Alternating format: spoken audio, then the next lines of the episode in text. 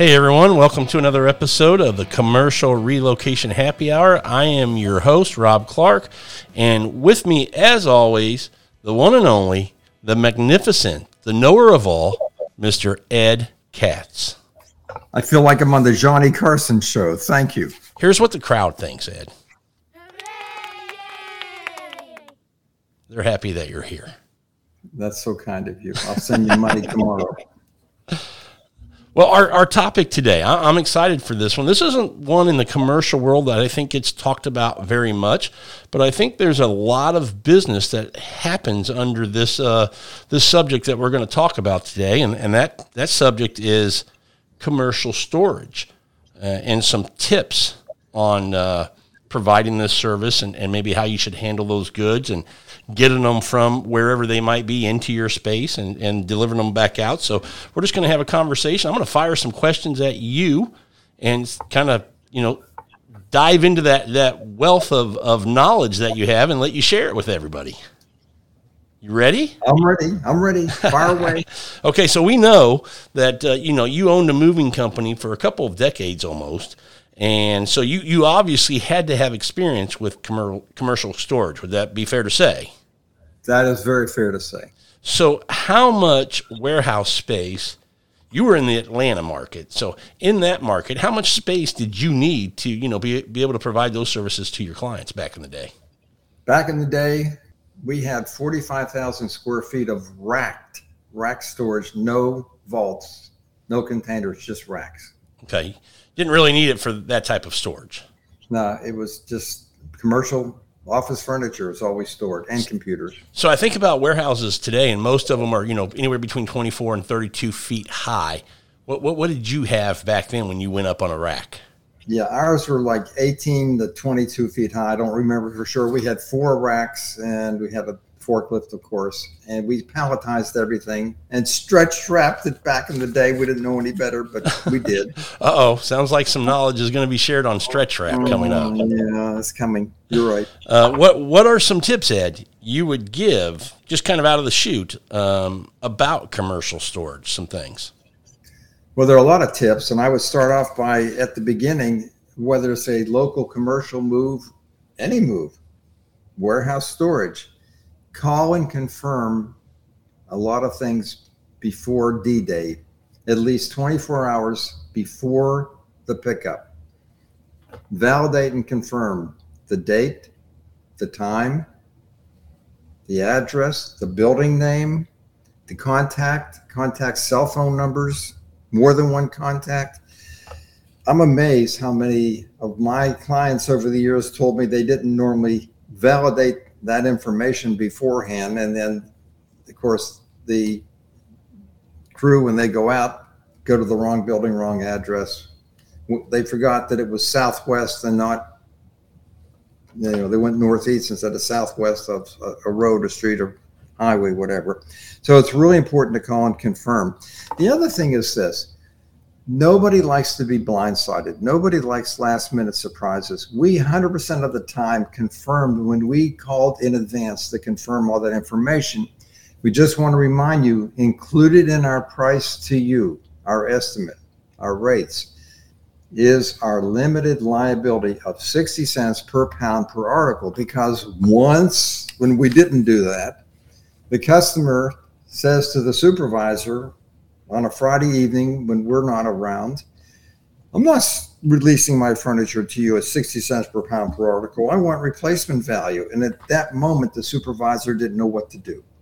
So to be proactive and prevent a problem from becoming a crisis, we 100% of the time also made sure that the shipper knew this is what we're going to have you sign the release for. Does that make sense? Yeah, I think that makes great sense because I think, you know, we would agree that the sales representative probably should have went over those options uh, because valuation is going to be different in a warehouse than it would be in transit. So hopefully that had been expressed and explained to the client. But I agree with you. A lot of times, you know, they, they may say no at that particular time. Maybe they had some internal conversations within, you know, their leadership. And at some point somebody said, you know, you need to get that. And that's just a reminder for that person to go ahead and maybe pull that trigger and, and, and change that valuation from a 60 cents per pound per article to that full coverage that they may want, depending on the goods that they're storing in the warehouse. Right. I have a question for you. Yeah. Real life situation happened only one time, but it's worth bringing up in case our listeners have this experience. We were doing a move in Northeast Atlanta uh, Friday evening, six o'clock. I got a call from the supervisor, which was unusual. Normally, they were able to handle situations on their own without escalating it up. And he tells me that the relocation consultant representing this large insurance company said they're not releasing the furniture at anything, not any additional value or 60 cents per pound per article. That the way they work with movers all over the United States is this this is the relocation consultant now having a conversation with me, owner of Peachtree Movers. She says, at the end of the move, if there's no damage, we're going to release the shipment at 60 cents per pound per article. However, if there's any damage, then we're going to buy replacement value insurance. I said, what? That's that's crazy. That's like having a brand new automobile, you're driving it, and you don't buy insurance until after you have an accident. I, you know, I'm thinking to myself, what planet are you from? And she said, that's how we work with all the movers nationwide. And I've never had anybody object or complain. If you want any more work in the future from us, you'll do that. I said, well, you got two, you have actually three choices. You can release it right now at 60 cents per pound per article. You could put in a valuation, which you're going to be charged an additional, I think it was $5 per thousand dollar valuation with a deductible. Or you can do nothing and we will close the doors on our trucks and come back to our base. I guess I was not in the customer service relationship building business at that time, but she, that's crazy. Anyhow, she released it at 60 cents per pound per article. She said what she said because guess what? She got away with it. She did that wherever she did a move, and the movers rolled that, rolled over and, and did, did that. That's that's just insane. That's crazy if you ask me. Yeah, I've never I've never heard of anything like that, and, and I would think most movers would not would do the same thing you did. Absolutely. So. Not according to her. well, Ed, let me ask you this uh, related to commercial storage. Uh, all movers, we, we know that we need to note, you know, pre-existing condition of furniture and, and things, electronics, if we see any kind of damage to a shipper, if, if we're doing a move, right? But uh, what else should we do when it comes to commercial storage related to capturing the items that we have? Well, in addition to taking an inventory and noting the pre-existing condition in the space before you touch the furniture and electronics, I think you need to have the supervisor walk with the shipper, with the contact, and note the pre-existing condition of the floors, the walls, the doors, the elevators, anything that you're going to pass through this real property. You should have a form or some way of capturing the pre-existing conditions so that you don't get a call the next day or the next week hey you damaged this you damaged that. That's part of minimizing your risk of claims. Do you agree? And then the other thing is they should also be prepared to put down extensive building protection excuse me not throughout the inside of the old space the origin but at least if there's a park a parquet floor or a fancy marble floor in the reception room, yeah, you're going to protect that. But also all the common areas in the building where you're going to pass through the from the double doors on the outside hallway to the elevator, inside the elevator, from the elevator exit downstairs out to the truck. If you're going in finished space, not a freight corridor, you want to protect the walls and the floor you know, obviously, I, we highly recommend Pollinite to protect to protect carpet and finished floors. And if, if uh, any of our listeners have matadors to protect the main entrance doors, which are highly susceptible to damage, and to elevator entrances with matadors. Yeah, I think matadors are fantastic. You're wonderful, Rob. Oh yeah, oh, well, I forgot you're the guy with those. Yeah, love matadors. okay, Ed. If the furniture And, and, this can sometimes happen because you're coming from one type of client uh, or climate in the, the office space into the truck into a warehouse. Um, what if the there's some moisture or some condition change to the furniture once you get it off the truck and into the warehouse? Is there some kind of practice or you know what, what a recommendation you would have for for how you should handle this type of situation? I don't know if Houston, Texas is like Atlanta, Georgia, but I think uh, when I had my moving company in the summer, at least uh, one hour every day it rained. It could be sunshine, clear sky. Next you know, it rains, and then it's hot and sunny again. So a lot of times when we brought furniture into storage, it was wet, it was damp. And so first thing is you never want to start wrapping anything that's wet or damp. We know that, right? And um, we would dry it off with uh, Turkish cloth rags or towels and let it sit in the warehouse that was thoroughly dry before we started putting it into storage. I have a client called Nagley Moving and Storage in Elmira, New York, and they brought up a really good point. And this this is a guy. His name is Bo Roscoe, and uh, he goes many steps further than than we ever did in the summer especially you know the furniture in a moving van with a, especially with a fiberglass roof those trucks bake i mean it's like being in an oven so here you have the furniture being transferred transported from the shipper's house or from the sorry from the office building to the warehouse in a truck that's like an oven and then you go into a warehouse that's going to be several degrees cooler what he does is 100% of the time whether it's damp, wet, or not. He has the furniture sit on the warehouse floor in a staging area to give it at least 24 hours to adjust to the humidity and the temperature of the warehouse. Isn't that brilliant? And to acclimate itself to that environment before he handles it in the warehouse. I thought that was brilliant. Yeah, I think that's that's very smart because we all know wood wood uh, still needs to breathe and it does contract and expand with with weather. So I, I think that's a, a, great idea.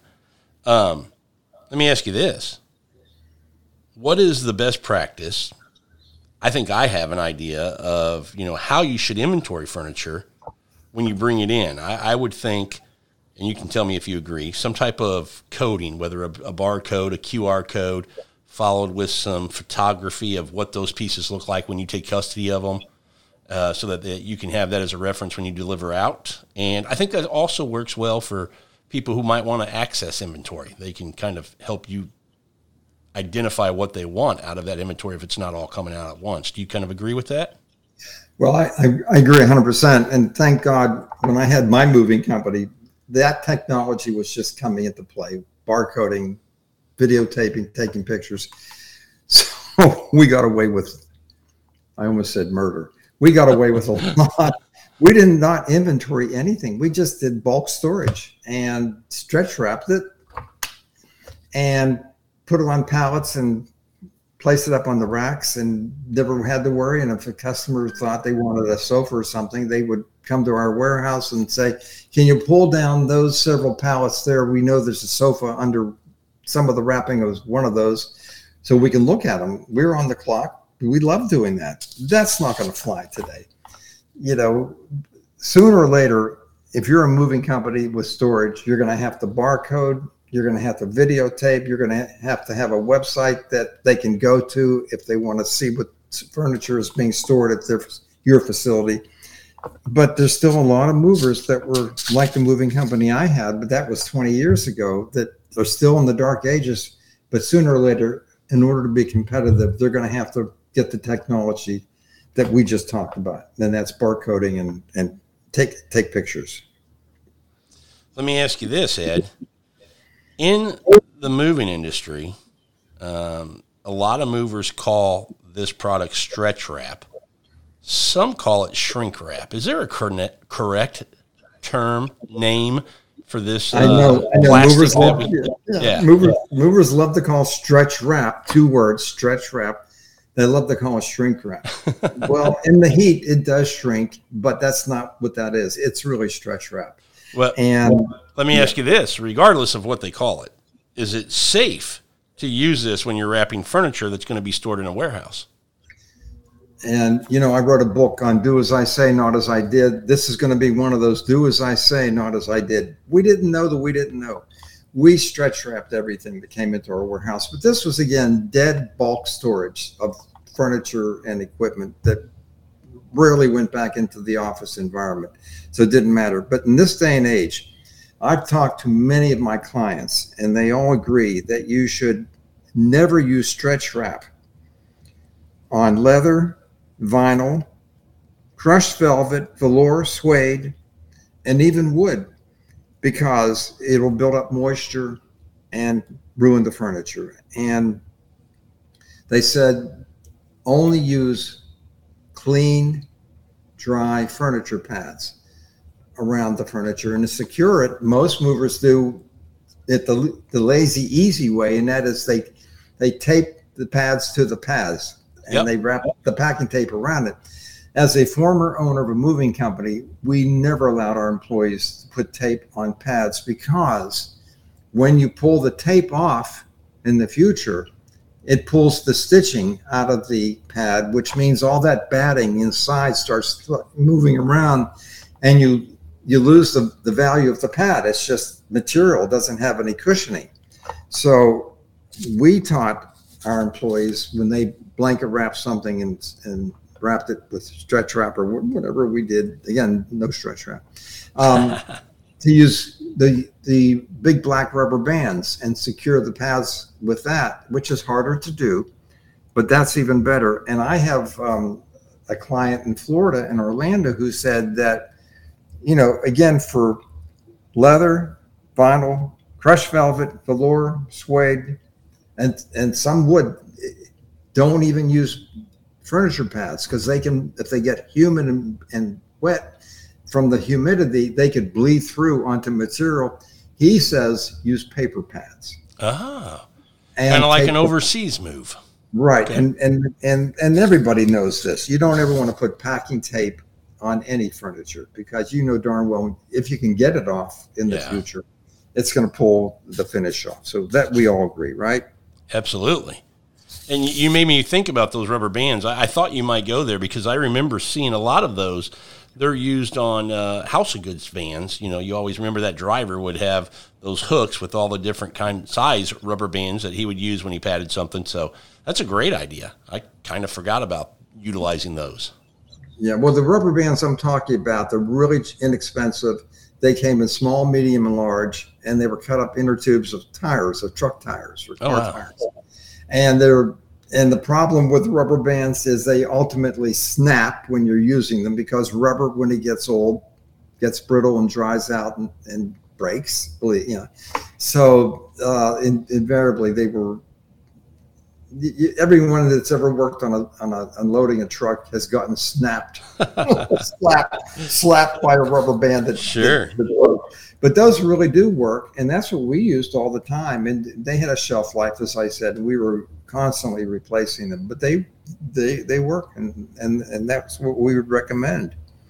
Now, when you had goods in your warehouse back in the day, did you ever have issues uh, with water damage, with some moisture? Thank God we did not, and I attribute that to I am a fanatic about preventative maintenance, and I would uh, mandate and order our landlord to have a roofer inspect our roof every year.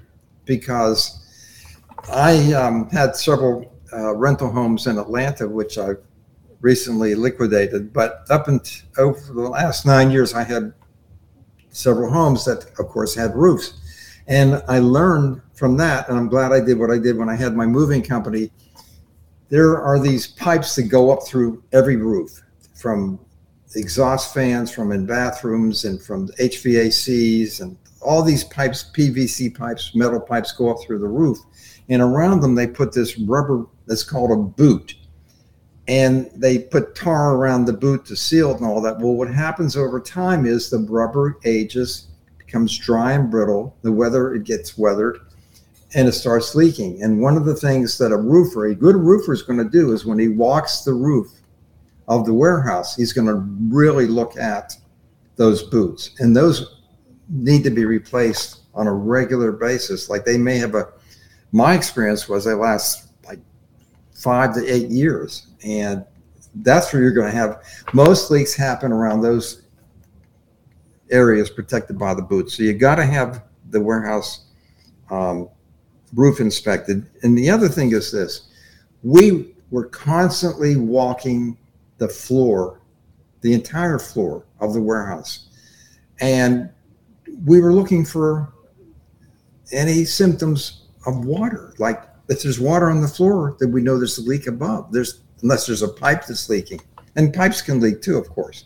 But normally it's a drain pipe from the roof that's leaking. So again, that has to, it's a, a roof issue. But just walking the floor on a regular basis and just looking for any semblance of any any symptoms at all for water damage is going to go a long way and having your roofs inspected at least once a year well you you had mentioned uh, previously and i thought it was a, a really good recommendation from bo about what else another measure you can take just as a safety precaution with racked items i mean i thought that was oh, really good yeah. yeah that was brilliant thanks for reminding me that same wonderful resource, Bo Roscoe, Nagley Moving and Storage in Elmira, New York. For all of his open rack storage, he drapes a cover of six mil thick visqueen. That's that thick plastic you can buy at Home Depot and at Lowe's. It comes six, I think 10 and 12 thick mil, mil thick uh, thicknesses. You only need six mil thick, and he'll cut it so that it drapes over the top and comes down the sides on both sides of the racks a foot or two. So that covers like an umbrella. So if there is a, a leak on the roof and it goes and hits that cover, it's going to run down the cover onto the floor instead of puddling or wetting the furniture and contents underneath the cover. I thought that was just brilliant. And we never, thank God, we never had a roof leak. And we, we didn't need that, but that would have been an extra step we would have taken had I known at the time that that's another measure of safety, minimizing the risk of water damage. Yeah, because the other, be, go ahead. I'm sorry. Well, You'd be surprised how much water damage occurs in our industry from leaking roofs. I mean, it's it's quite widespread. Well, the thing I was going to say is, you know, leaking roofs back in the day were the things that you were concerned with, and, and rightfully so, and still today. But I think, you know, Ed, tell me if I'm wrong. I don't think back in the day you were required to have the sprinkler systems that all these buildings are today. You know, we have a certain uh, space between the top of the goods that you're storing to where that sprinkler system is so it can be effective that you can put things, and it needs to have enough space to be effective if the sprinkler system goes off. Which means to get water to all of those sprinkler heads up there, there's there's pipes with water potentially in there, and so things can go wrong with that as well. You're right, and we had we had a sprinklered building, and you're 100 percent right. So, oh, you did have a sprinkler building. Oh yeah. Oh, awesome. Okay, I didn't hey, know that was that was 1990, not 1890. Oh, okay, okay. I'm aging you too much. My fault. um, when you had your 45,000 square foot warehouse, did you ever have a problem with critters? How disgusting do you ask me that question? Of course not. We were so clean you could have eaten off our warehouse floor. yeah. Right. Well, first of all, we had a pest control company that handled everything, thank God. But we, when we were walking the warehouse floor, looking for any droppings from rodents, I'm sorry, looking for leaks from the roof, we would also look for rodent droppings. And if we saw them, phone call to the pest control company, hey, we got a problem here. And we also had the pest control company put they I think they're called Tomcat or these big plastic black boxes that have holes in them and they have rat poison in there. They would have those spaced around the perimeter, the outside of our building. The idea was keep them out in the first place so they don't enter the building again, Bo Roscoe, Nagley Moving and Storage. You think I'm promoting him as a commercial, but there's he's so smart. I just I got to give him credit where credit's due. he learned, and what he does at his warehouse facility in Elmira, New York, he put a path, a perimeter of 12 inches wide gravel around the total outside wall of his warehouse where there would be grass or weeds or dirt. He said he found out uh, when he worked at Walmart that rodents don't like to walk on gravel. They're wuzzes. they Never like knew that. Yeah, that, well, who would know that? He worked at Walmart. He knew all that. So he, so they will walk on dirt, they'll walk on weeds and grass, but they won't walk on and and cement. They'll walk on cement, but they won't walk on gravel. So he has he, he recommends you put a, a border around the perimeter where you can put gravel, and then he also used those Tomcat uh, boxes that I was our pest control company used on his loading docks, and he spaced them wherever you know in between all the open doors, and, and so that took care of that. He also did something else which I thought was really smart. All the vaults that he has, he keeps about four or six inches from the walls. They provide a race runway track for the rodents. So if he gets a rodent in his warehouse, they're going to go along that perimeter, that small space. They'll run along that perimeter, and at the end of the run, he has the tomcat bait lined box. How smart is that? It's pretty smart. Says, yeah, from time to time, these you know he's got to replace the bait because they eat it. How do you like that? I think that's pretty smart. Yep, guy's doing something right. What What about you know? I think about you know we, we always are concerned with making sure we have background checks and and good guys when we send them out to a job site. Uh, because we want to make sure that when we're in somebody's home that our guys are conducting themselves the way they should. Uh, we also can be concerned with that, I would think, you know, with product from our clients that is in our home making sure you know our guys are, are, conducting themselves the way they should. Did you ever have an issue, you know, at your place with something getting stolen? Did you have, you know, back in the day in 1890, did they have security cameras? Hey, Rob, let me tell you something. I'm Ed Katz. We only hired honest people. We never hired a thief. You know that.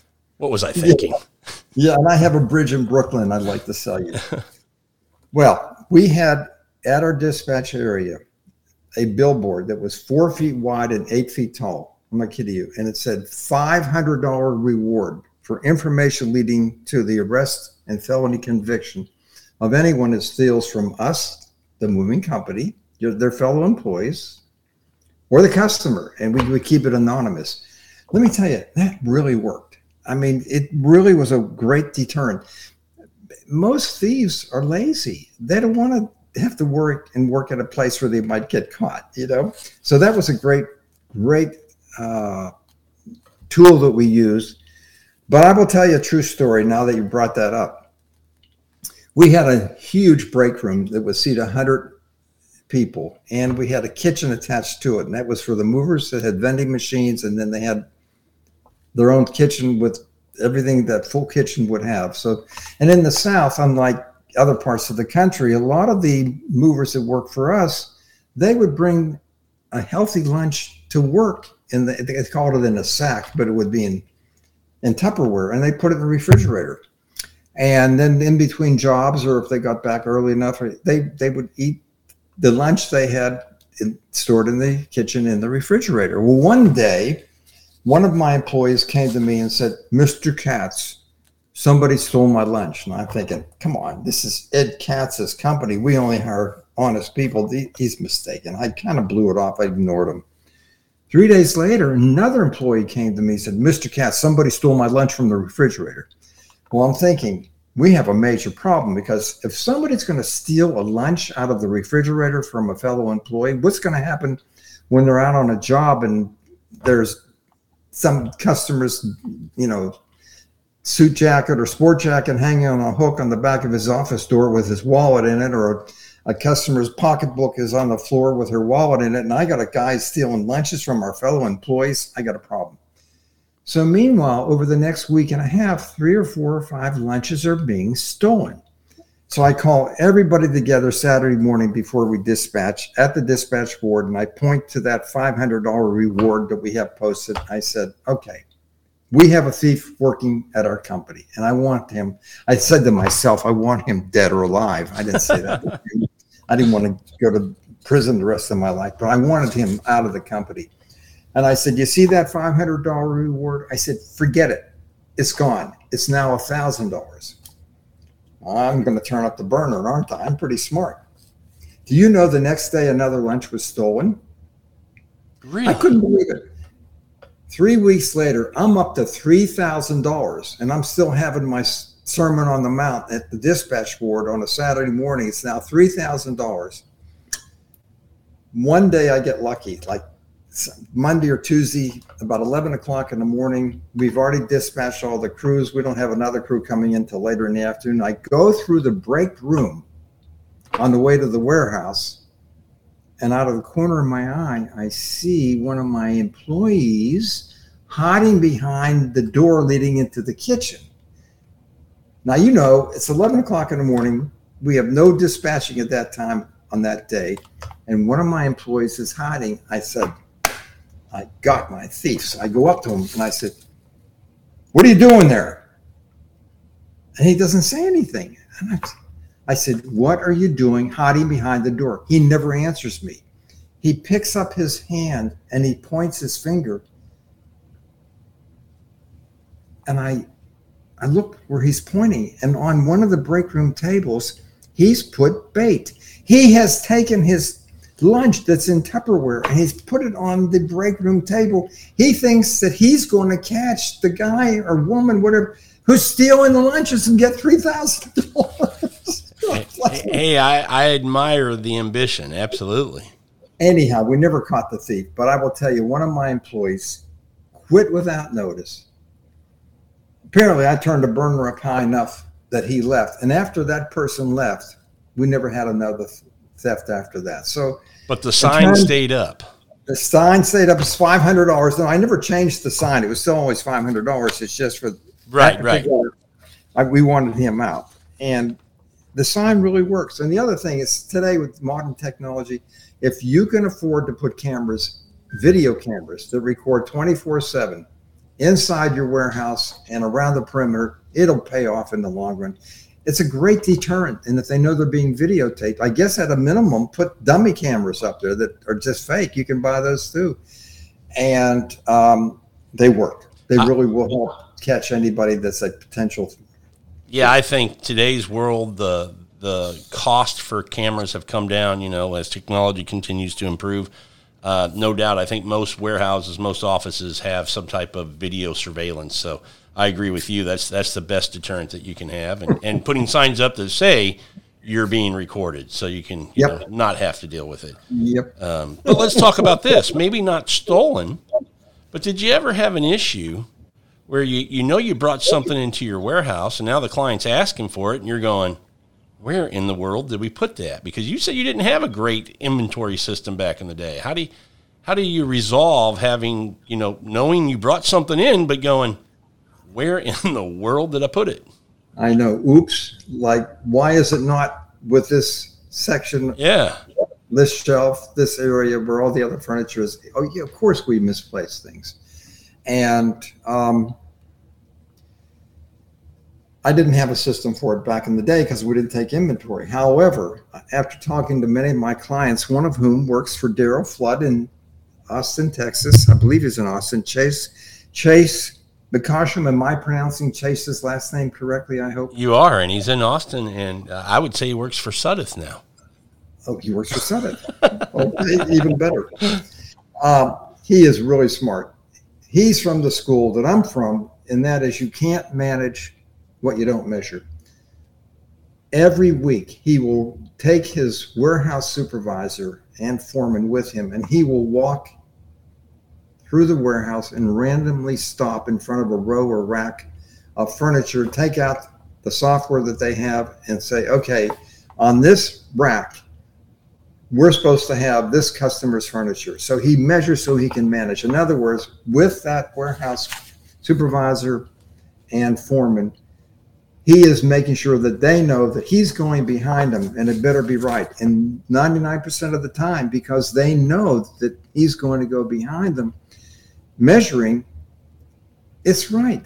And if you don't do that on a regular basis, then people are going to take shortcuts. They're not going to put it in, in, the right area, and then you're going to misplace it and try to start finding something in a 45,000 square foot or more, 100,000 square foot warehouse. Uh, it's almost like it was stolen because you can't find it. I mean, it's it's sad, but that's why you got to do what Chase does. Kudos to Chase, right? Absolutely. Absolutely. Another thing he recommended, and, and a lot of my clients agree with this too keep the household goods storage separate from the commercial storage. There's too much going on, too much traffic in you know mixing together. It makes it all the work something that's complex and difficult and challenging to begin with. You're making it worse by commingling the two types of moves. So keep the household good in one section, one area in the warehouse, and keep the commercial furniture storage in another. And that was another idea from from Chase. Thank you, Chase. And I think no matter the size of your warehouse, you should be able to do that. You know, absolutely. Right. Yes. Yeah. Well, what else, Ed? Do you have anything else, you know, to our listeners you'd like to offer? Um, if something you can think of that you might offer to our listeners. In my small brain, you now know everything that I know, but I will tell you this: I do have uh, a sample warehouse storage contract that I'll be more than happy to share with our listeners if they email me at ed katz e d k a t z at the word office o f f i c e the word moves m o v e s dot com I'll send them this sample, and I'm going to say, I say it in writing, and I'll say it to you orally right now. I'm not an attorney. I'm not a CPA. I'm not a financial advisor. I'm just the former owner of a moving company. So I'm not giving you any legal advice or any financial advice, but I will share this sample of a really well written current um, warehouse storage contract that could probably help you have less headaches. How's that sound? Very nice of you, Ed. I'm sure everybody will, will appreciate that for sure. Yeah. Give him the. well, I had fun recording this episode, as we always do, Ed. I appreciate you coming on and we get to have these conversations. Always look forward to these. Thank you for inviting me. Absolutely. Well, that's our show for today. Thank you, everybody, for listening to the Commercial Relocation Happy Hour. And until our next episode, Go sell another move.